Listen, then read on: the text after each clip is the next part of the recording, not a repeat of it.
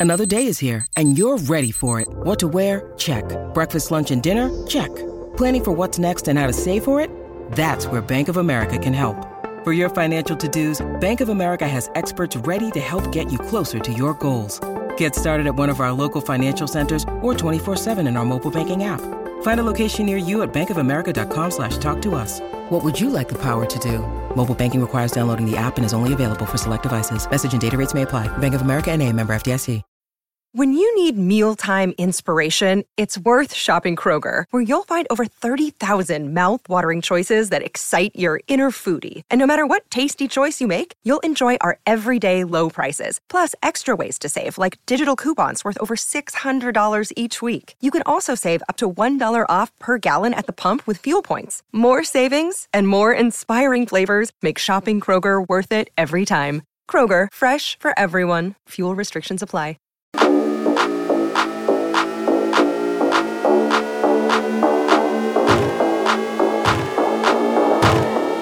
Well, hello and welcome to the Ramon Foster Show, brought to you by the GetGo Cafe and Market, where they're open 24 7, serving hot, fresh food. Moan, how was the weekend?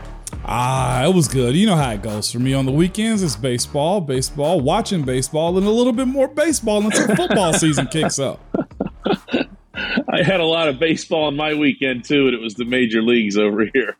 I've actually grown. I've grown to enjoy it even more, especially having kids in it and understanding it more. You know, I, I'll somebody's probably going to you know criticize us for saying this, but baseball is a little bit like hockey. The more you understand about it, the better it is for you to enjoy it too. Because I'm in between phase of like hockey enjoyment and hot hockey, like you know, watching it. Yeah, yeah. So because I don't fully understand it.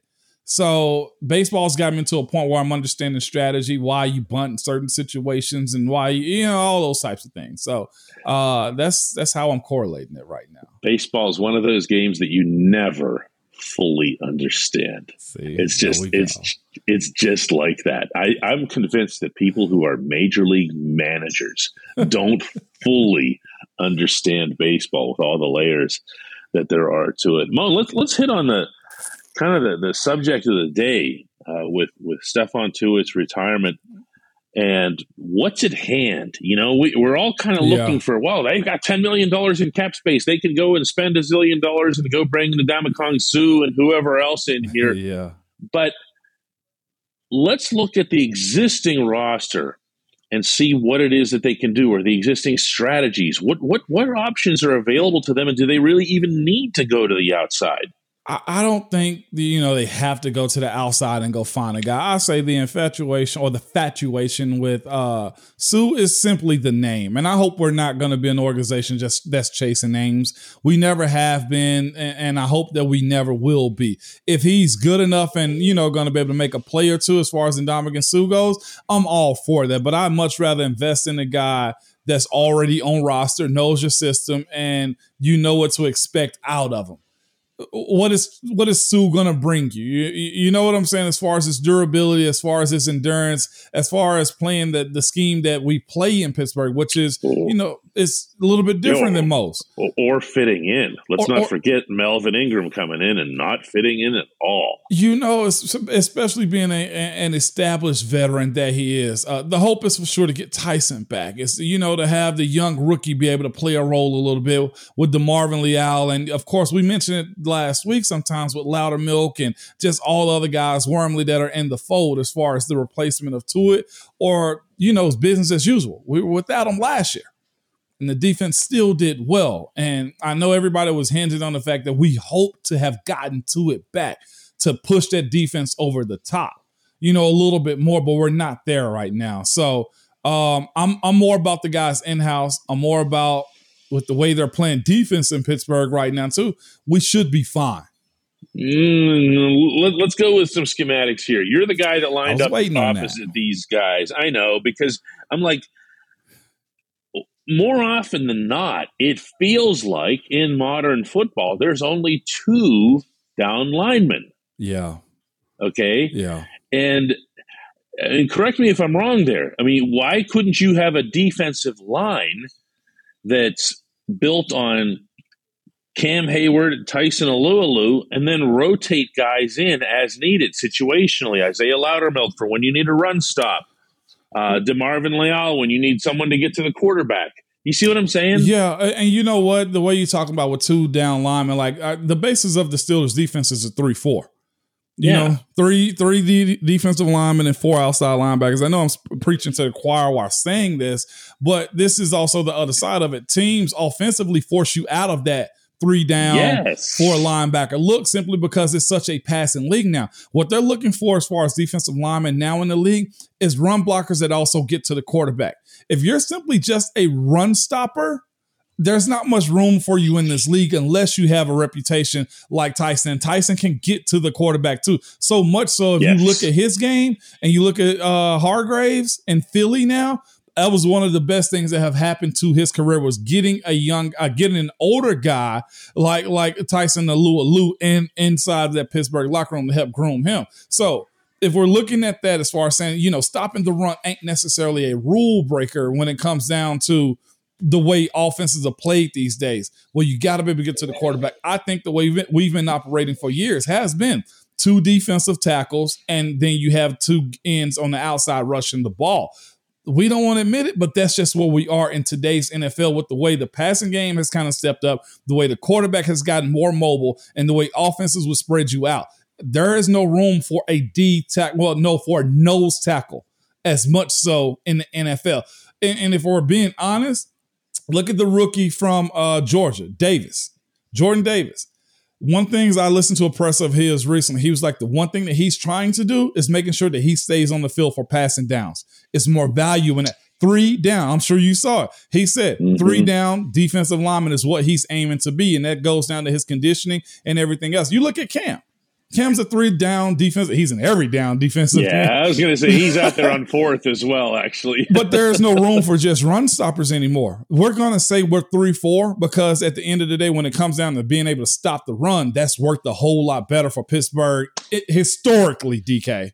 All right, let's do this then. I'm listening. Let's let's say okay, because we know that Omar Khan's sitting on roughly ten million dollars that he could spend. Mm-hmm. Okay if you're trying to address this and you see as the reality, if if this is if this is your stance, that all right, we've got Alualu, we got Hayward, we've got Chris Wormley, we've got Demarvin Leal, we've got a couple other guys. We've got enough that we've got six, the full complement uh, of defensive linemen. Yeah, and we say, okay, are we better off adding another D lineman? Or should we go and invest in like a dime corner or someone like that that's going to be yeah. more in tune with the 2022 NFL? Do you see what I'm saying? Because if you're, they call them sub packages now, but we've reached the point where your your main package is your sub. Yeah, you know, I'm, I'm, in terms of usage. I'd much rather have a DB than I would a defensive lineman. Uh, because and this is the other part too. Pittsburgh has a, a, a, a lot of these guys that have a lot of linebackers that can get to the quarterback too. Well, they have more than most. So if you put that smaller package in and you say, hey, go to work, do your thing, find a way to the quarterback, I think you can do more with that as far as being able to cover on the back end with a DB. Like that's where I'm at with a DK. I'm not investing a whole lot in defensive linemen right now, especially for a one year basis. Next offseason free agency, or we're in a position where you go draft a guy, that's where I'm at. You remember, we've already had this conversation about Cam's successor or Tuitt's successor. And we really got to get to that point now. When we come back, more of the Ramon Foster Show. Welcome back to the Ramon Foster Show. And as long as Ramon and I are spending Omar Khan's money, let's see where else we can spend it.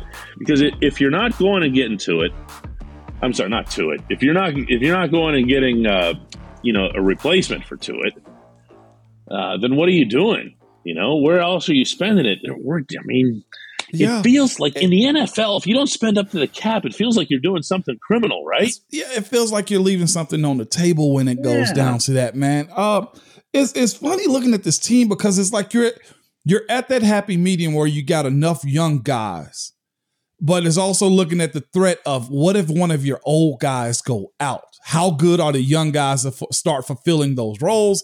And I do kind of question that a little bit, but looking at the looking at the roster though, DK O line, would you say you want to go spend more money there? Probably uh, no, no, no, no. I mean, if, if as long as I've got a, a comfortable situation at backup tackle, and I, am okay with Joe Haeg as a backup tackle mm-hmm. on either side. Mm-hmm. That doesn't mean he's optimal. It doesn't mean he's you know Jonathan Ogden in his prime. It just means he can he, he could do the job. So no, I'm okay on the O line. So OL is good. Quarterbacks, yeah. I think we're solid there. Let's wide receiver. Like they're young. There is no real veteran in that room to where you're like, that's the guy that's going to lead them. But you also say to yourself, that room is is potentially so talented that you don't really have to touch it other than getting them the balls and letting them see what they can do. Even if one went out, you'd almost say to yourself, well, he'll step up. You know what I'm saying? So it's just tight ends, same conversation, right? Same thing. Zach Gentry's probably as good a backup as there is in the league.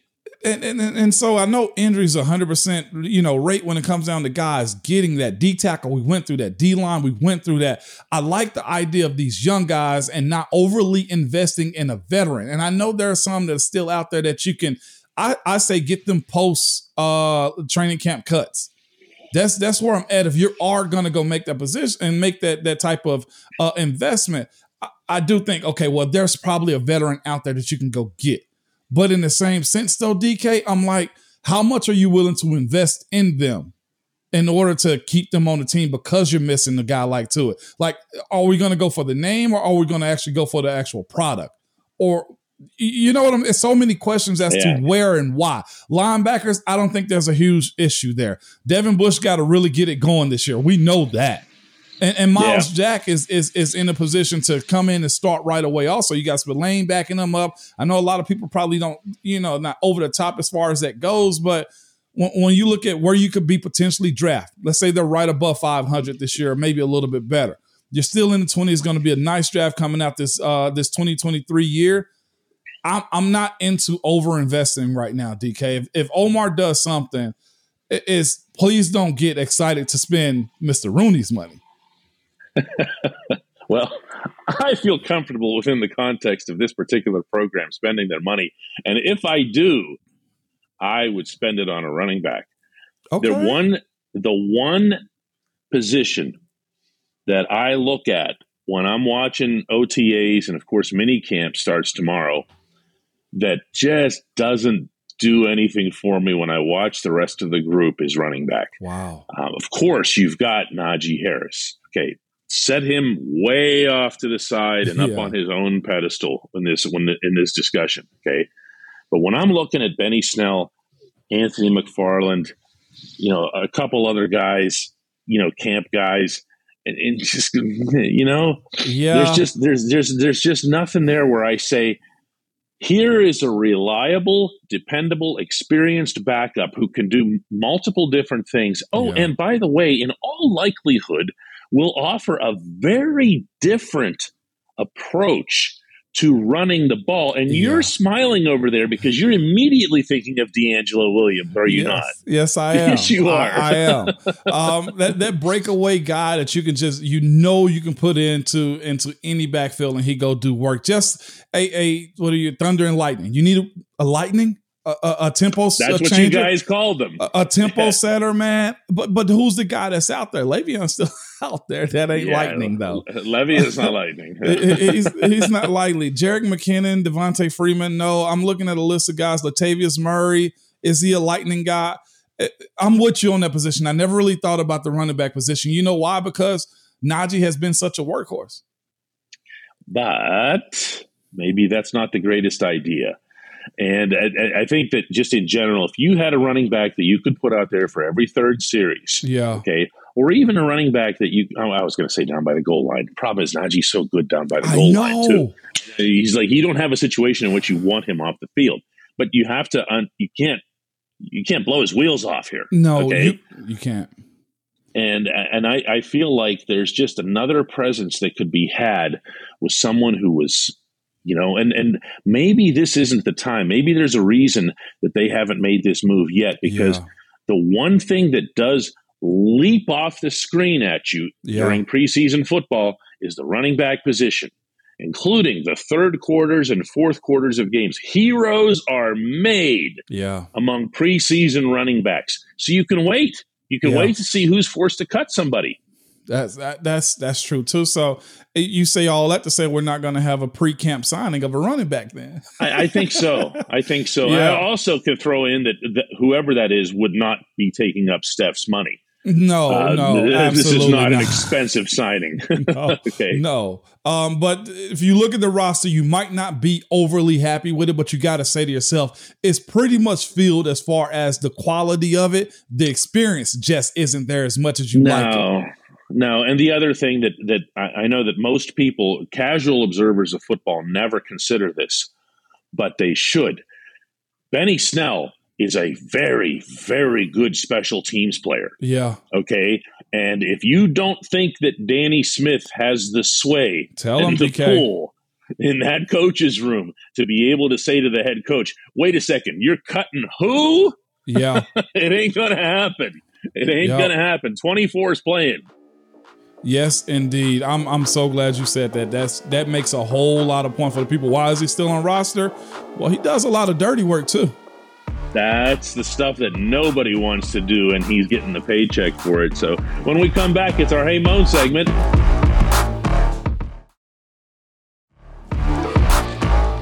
Welcome back to the Ramon Foster Show. It's time for our Hey Moan segment, and today's Hey Moan comes from Mitchell Dugan, who asks, Hey Moan, I love these shows. Did you guys, meaning you, the offensive lineman, ever have inside jokes, bets, or awards among the group for counting up pancake blocks or block of the year? Or did you keep a list of defenders who got pieced up? I love this. That's good. That's a savage question. Can I, I'm gonna pull back the curtains a little bit as far as uh, offensive line playing the NFL. It's very rare that you get pancake blocks in the NFL. Okay, you. Yeah, it's so that. comical to me watching draft like write ups on guys had 140 pancake block this year, and I'm like, who was he playing? Well, they, the they gave there's a there's a, a, a, gift that goes around about Creed Humphrey pancaking Cam Hayward in the playoffs. And if you watch the video, all that happened was Cam was trying to get to his left and he Yeah. trips over some dude and he falls backward. Humphrey's barely making contact with him. It's like, whoa, no, man, no. He As an offensive lineman, you you celebrate it and you say to yourself, "It ain't my fault you caught your foot getting tripped." Like that's Yeah, a, yeah, yeah, yeah. But in meetings, we're like, "Oh, did you see that?" We're like, us, we'll put our hands over our eyes, like, "Oh, I didn't see his foot getting tripped right there. That's a pancake block." but it, one thing I learned though, like winning the block in the NFL is a matter of like one one and a half yards, if that. Like it's legitimately like it's I call it dancing in a sense. Like of course it's 300 pounders going up against one another. Um, but a, a, a, winnable block is your guy not getting the uh your guy not making the tackle. Like you want to move them about a foot or two off the line of scrimmage. Like that's a win. Now, when it comes down to like full out like pancaking somebody, the dudes you're gonna get is somebody that's probably not expecting the block to come his way. You catch him slipping is what we said. Like it's it's one of those type of situations. Um, one of the ones that took my own horn here for a second was my Mosley, CJ Mosley hit.